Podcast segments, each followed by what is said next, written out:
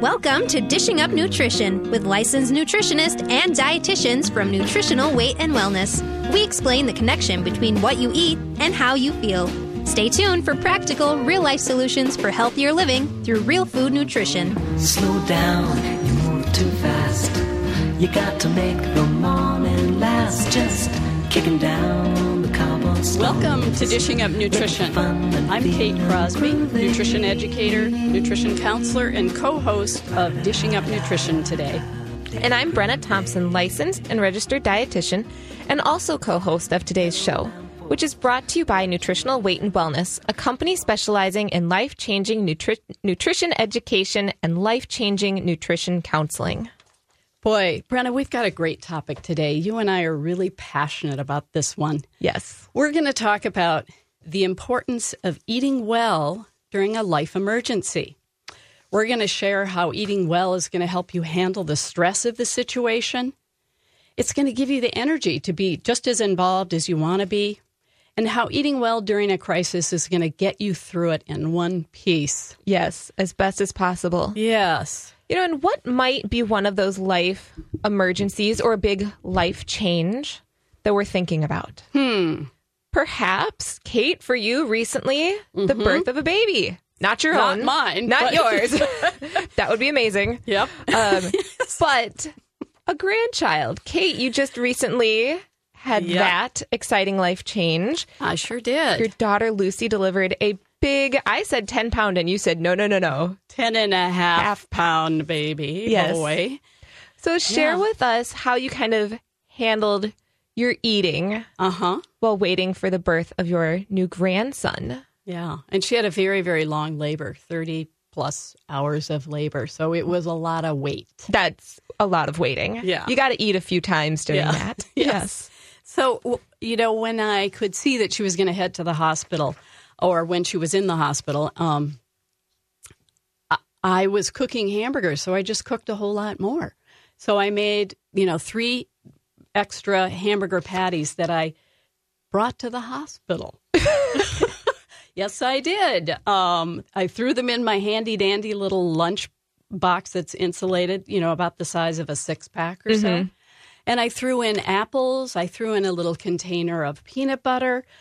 I threw in a baggie of snap peas. And, you know, sometimes I throw in um, those chicken fingers, that part of the chicken breast that's very thin. Oh, the chicken tenders. Yeah Yeah. and um, I cook. I like those because they cook evenly, you know, And quickly, really fast. and you're done. And so those were my those were my foods that I brought with me. Smart. Very smart. And I'm sure other people, you know, I'm sure you were like, I can just Yeah. pe- picture you like handing them, Hand them out. to like the nurses and Exactly. you need Well- to eat. My son-in-law. yeah, your son in law. yes. I also had to eat out Yeah. once, so I Mm-hmm. had to kind of think about well, w- where am I going to go to that's going to give me food that's really going to support me? And I, it was actually it's not very hard for me to figure that out because I've done it so for a many long times. time. Yeah. Right. Yes. So what did you eat when you Well- ordered out at a restaurant? I had some salmon Mm-hmm. and they had broccoli and little potatoes. I put the butter all over the potatoes. I was in a good spot. Yeah, you were. And I just asked if they had any whipping cream. and I knew they had fruit, so I just said, you know, I'll have some fruit and whipping cream for dessert. There you go. That was easy. Really easy. Oh. awesome.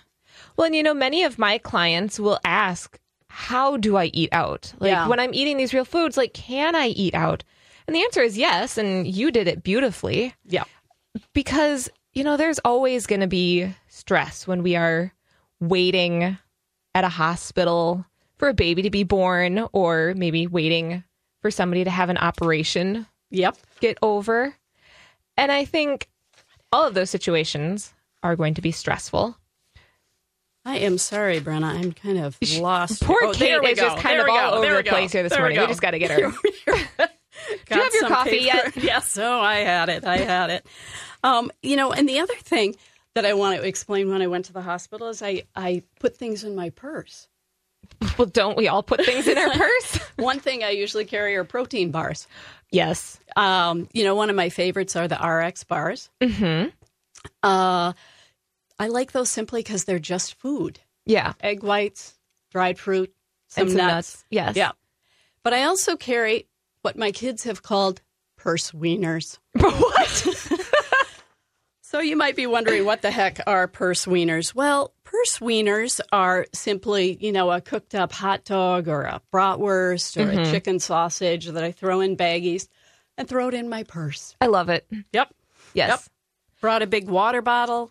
You know, my uh, son-in-law had a lot of uh, brought protein shakes and beef jerky. hmm And th- that was his way of supporting himself.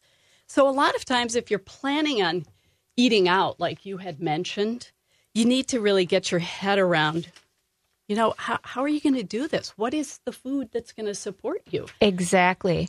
Well, earlier this year, my grandparents died very unexpectedly. And my mom was here in Minnesota visiting when we got the news. And it was kind of like we had eaten breakfast at maybe 7 8 o'clock in the morning. Yeah. And then with everything going on and trying to pack up and leave and whatnot, we finally stopped in Owatonna on our way back to Iowa at like four in the afternoon.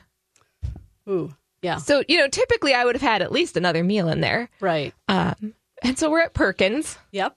which, you know, when you go to Perkins, what do you think of? Well, pie Yep. There and you giant go. muffins. But instead, you know, I chose to eat, I think I ordered like some salmon or some kind of fish and veggies. Mm-hmm. And I think my mom got some chicken with some rice pilaf. Yeah. Perfect. Perfect. Perfect. It worked. You know, and it's so often, you know, many of us believe that we need the the pizza or the ice cream or that large chocolate chip cookie when we're under high stress. You know, maybe as an as a reward for suffering those tough times. Or just because our cravings take over. Yep. Yep. but that's a misconception. People might think that those foods will get them through a stressful time, but biochemically, it's just not true. You know, a personal pan pizza, all of that crust will break down and turn into about 27 teaspoons of sugar Whoa. in your body. Whoa. That's a lot. 27 teaspoons of sugar. Yeah. Or if we sit down with a pint of vanilla ice cream, that's going to turn into 16 teaspoons of sugar. Maybe even more. maybe Yeah. more depending if it's got cookies in it or not Right. or perhaps we stop at the coffee house as we are driving Yep. to said emergency Mm-hmm. and we get a large chocolate chip cookie that again it's going to turn into 17 teaspoons of sugar And what's all that sugar going to do? exactly it's what is that sugar doing to our body because it's kind of like oh it's sugar Yeah, yeah. I, I mean, it raises blood sugar, raises cortisol, mm-hmm then it drops, then we're under more stress. yes So, Brenna, why do we seem to crave sugar though when we're under stress? And why does eating sugar or foods loaded with sugar make these emergency situations even more stressful for our bodies? Well, those are two great questions. So, the reason why we crave sugar whenever we're under stress goes back to biochemistry. When we get hit with stress, our blood sugar initially goes up. And I always liken it to okay, so if you were out in the woods and you're getting charged by a moose, Yes. because you know here in Minnesota we have moose. um, but you're being charged by a moose. Okay, well you need a lot of sugar in your bloodstream Get going. to get going, to run away. But then after you have dodged the moose and you're up in a tree, woo, woo, thank goodness, that blood sugar is going to quickly take a nosedive. Ah, And so all of a sudden our brain is going, oh, wait, where'd all my sugar go? yeah, And so we might start to crave it. yeah. So essentially, it's like my body is saying, I'm stressed, I need energy, give me sugar, give me sugar. You know, I'm sure a lot of our listeners have, have felt that way. You know, there was an interesting study or uh, survey done by the American Psychological Association. The, the survey was called Stress in America Survey. And it found that 40% of us Americans either overeat or eat unhealthy, high sugar foods when we're under stress. So during my daughter's long 30 plus hours of labor, she didn't eat much. That was normal. But, you know, I knew that I needed certain things for my body under stress. When I'm under stress, I know I need protein. So I needed my salmon, or I needed some steak, or I needed my eggs. so I could handle all that stress. Well, and we need to go to break here. all Time flies. Yeah. So you are listening to Dishing Up Nutrition, brought to you by Nutritional Weight and Wellness. Have you ever said to yourself, I'm addicted to sugar? Well, I know I kind of felt that way after the death of my grandparents. The shock and the stress of their death had me craving chocolate. Ooh. Yes. Chocolate. So today